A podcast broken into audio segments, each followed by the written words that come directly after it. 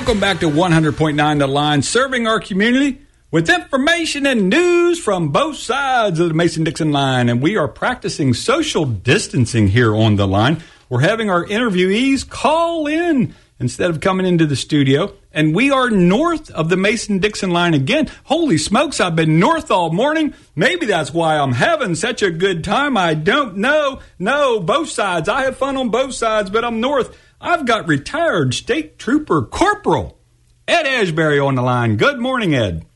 Good morning, Mr. Rod. How are you, sir? I am fantastic, and I am still feeling fine here on the Mason Dixon line, man, and feeling fine. And I'm thanking you for calling in today. Uh, Ed, you've been a trooper. You were a trooper, for, what, 25 years? Give me a little bit of your background, you know, how you started and what you up through the ranks, and then when you retired, please. Well, I didn't know that that's where I was going to end up, really. Um, kind of. Uh, originally from the Pittsburgh area. Oh, I talk bad about Pittsburgh. Uh oh. Uh oh. I'm sorry. Whoa. That's okay. That's okay. I'm, I'm, a transplant now. All right. Franklin uh, County. Yep. Uh, uh, started out uh, in Pittsburgh area working for a, a few different um, companies, corporations, uh, Western Psychiatric Institute and Clinic. Did about five years there working with the uh, people there at the hospital, and then went to the Federal Bureau of Prisons down in Butner, North Carolina. That was one of two psychiatric facilities at the time in the state. Uh, so got the really good background there. Spent about a year in Durham, North Carolina, and then was invited back up to the Pennsylvania State Police Academy. Graduated there, and I was placed in Franklin County, Chambersburg. Never heard of it before. but, uh, uh, made some connections, really good people in the area, and uh, decided to raise my family here for the last 26 years. So that's how I ended up here. All right. Well, that's a fantastic story. And then you worked your way up through the ranks and uh, you retired. When did you retire, Ed? I retired, it'll be three years ago in March. March, three years ago, and you were a corporal, is that correct? Correct. Yep. I was promoted to corporal uh, my last uh, few months, and then I had enough time to retire, so I decided to do that. Uh, with promotions in the state police, they send you where the need is. So I was stationed in Reading, Pennsylvania, and it was just kind of a far drive from Chambersburg. So I just uh, figured it was time to do something different. Yeah, I lived in Reading for a while, and it's a bad, bad place. Franklin County is a much better place, and that's why we love it so much. And, and in case anybody out there doesn't know it, Ed Ashbury and I have a special bond. We both have a birthday, April the 14th. However, I'm a few years older than Eddie, but it's still the same day, so we get to celebrate. Well, Ed, before we get into a couple questions, I just want to ask you and tell us how the COVID 19 pandemic has affected you personally? Uh, personally, um, we have not, uh, in my family, have had anybody stricken by the illness. Uh, just mostly the social distancing and the stay-at-home order. Um, I have my one daughter had to come home from college, so that's another nester that came home. Uh-huh and the kids are, of course, off from school. So mm-hmm. trying to keep them busy with activities and being productive has been a challenge. Mm-hmm. well, come on now, Ed. You know where I was going with this. You had a wedding planned May 20. come on now. You had a wedding planned May of 2020. And uh, what happened? Well, as we were going through the process, things starting to tighten. Uh, our, our venue down there at the loft had uh, suspended all operations. The churches had closed. The county courthouse is closed for marriage application and licenses. And uh, we were scheduled, of course, towards the end of May. And with things not being quite sure what's going to be open and not open and how people feel about gathering, we just decided that, you know, we would rather have everybody enjoy that day with us. So we postponed it a year out.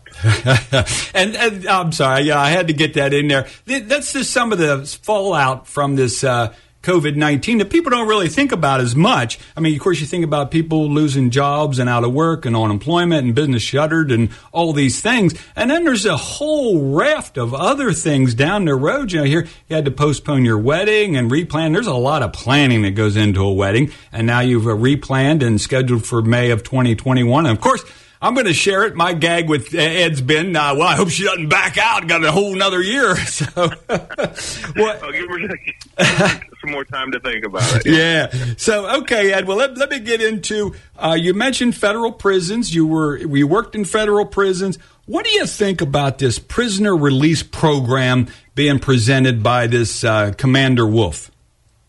Well, I, I looked into that, and at, at first glance, it sounds uh, not something that we really want to do until you take a look at it. And uh, to date, I guess they started in April. Um, and it's for nonviolent offenders, mm-hmm. uh, you know, people that haven't committed physical offenses, gun offenses, sex offenses. Uh, those people are not eligible. Uh, these are more the white collar crimes, people with maybe some drug or alcohol problems, people that did some financial uh, crimes, uh, things of that nature. Uh, but uh, they were looking at the numbers. They projected, and here here's what the, was the scare number. You know, fifteen hundred to eighteen hundred inmates will be released. Mm-hmm. Well, to date, there's been 124. Mm-hmm. Uh, and only five of those in Franklin County. And you can find their names; they're listed on the Department of Corrections website. Um, and essentially, to be eligible, they had to be within nine months of getting out mm-hmm. of their sentence, or if they have complications uh, with the COVID, you know, the, the people with the predispositions, they can go within 12 months. And, and they're not just turned free on the streets. They go to halfway houses, they go to home programs, they're monitored, they're supervised like parolees. So they're just trying to do something to bring the numbers down in an overcrowded situation. Well, and locally, I know the prison was at, at, capacity, and actually, they were uh, sometimes they're paying people to take prisoners, and it costs a lot more when you sub this this work out or send these prisoners to other other facilities. Uh, I think one of the biggest things about the whole prison release, prisoner release program, uh, people saw that uh, maybe in Philly or some of these other areas where some of these prisoners got out and then committed a heinous crime uh, within 24 hours of being released all across the country, and, and, some in PA. So I think that's probably what some of the scare was and the worry and concern was. But um, thank you for those numbers uh, aptly pointing out that there's only been 124 and only five in Franklin County. And uh, you know, somebody that uh, got high or something is out there on the street now. He can he can go get his legal weed, and he was in jail for smoking a joint. So that that happens.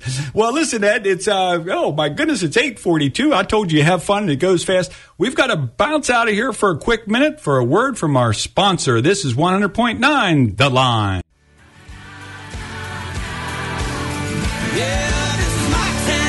All right, welcome back to 100.9 The Line, serving our community with information and news from both sides of that Mason Dixon line. And we're practicing social distancing. We're having our interviewees call in. I've got Mr. Ed Ashbury, retired Corporal Ed Ashbury. Thanks again, Ed, for being with me this morning. Love to do it. Thank you, sir. Well, we learned a lot uh, early in the earlier segment. We talked about federal prisons and the release program, and uh, it set my mind at ease. There's only 124, and a couple dope smokers are out in Franklin County now, uh, five of them and, and all, and that's not so bad. So now, Ed, I'm going to ask you. We've heard a lot of noise, a lot of noise out there. Uh, of course, Mastriano and some of the other local politicians, they're trying to buck Commander Wolf's orders to stay closed up till June the 3rd. And in, in, theory, there's not a whole lot of difference between yellow and red anyway. But a lot of these businesses are just dying on the vine. Uh, been almost two months with no income. A lot of them haven't received their unemployment checks. It's been seven weeks. There's a lot of noise about all these PPP programs and all these programs that are out there. In actuality, they're not that easy to get a hold of, and it takes a while, and the government runs out of money. So let me ask you, we've had the sheriff come out with a letter to the public, Dane Anthony, and he said, you know, we're going to support your constitutional rights.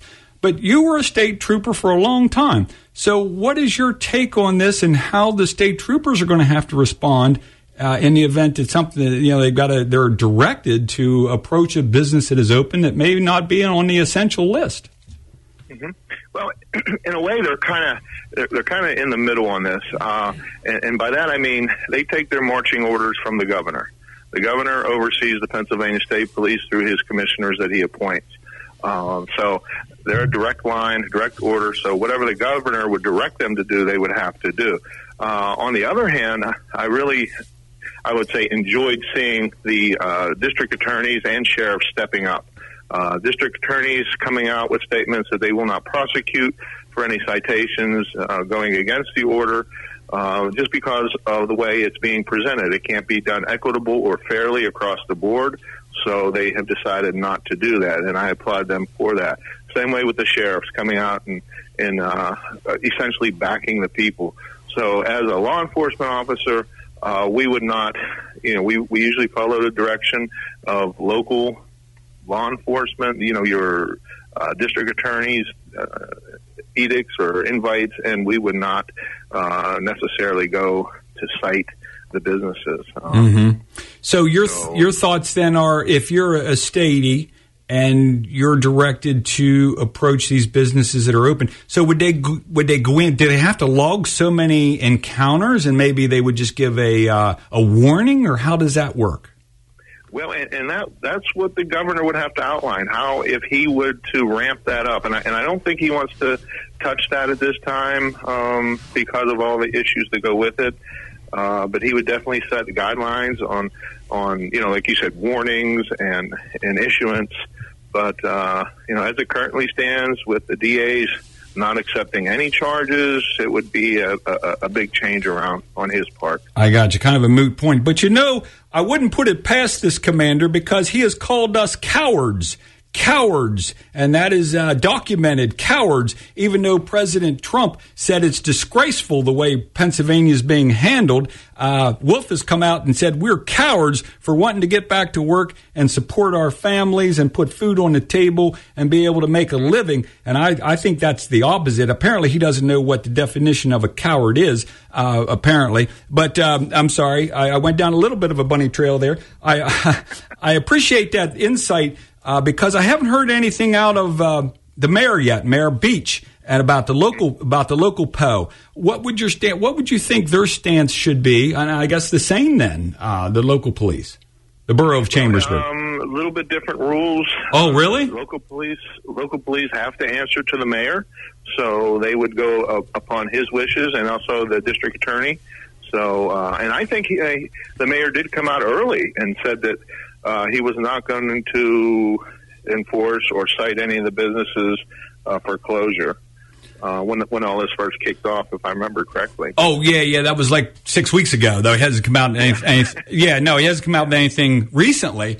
But now, for some reason, they want to put these directional signs up at every road going into into Chambersburg. They've got them on 11, they've got them on 30, they've got them here and there, and COVID 19 uh, warning, uh, lockdown, red alert, and all that jazz. Well, it's a scare tactic. And, you know, I've had, I've listened to people, uh, even at the grocery store, saying, What's going on in here in, in Chambersburg? Is there, has there been a big outbreak and all this stuff? And it's the, it's the media scare tactics. And I wonder what purpose that serves because that, that's not going to make me drive downtown and go to the Square One restaurant or the Falafel shop or any of the other restaurants that are trying to stay open and do business and put food on the table.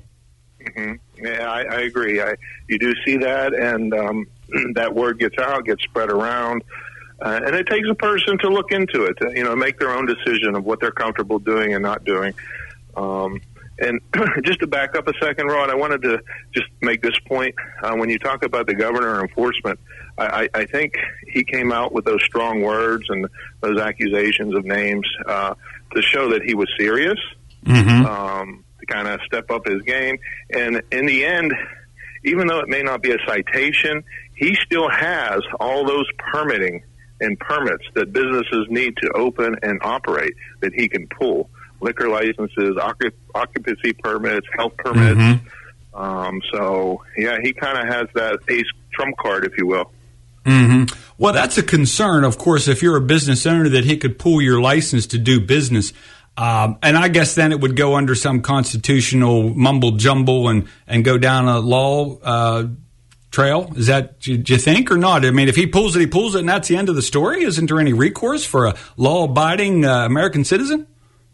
Well, at this point, they came out and said that he has uh, full backing uh, from the um, uh, the courts on his emergency declaration. So yeah, well, I think it would it would stand. Unfortunately, uh, the Supreme Court has never and uh, never ruled against the governor in the history of the United States. So that's a sad thing there. All right. Well, Ed, we're out of time. It's 851. Thank you so much for your time. This is 100.9 The Line.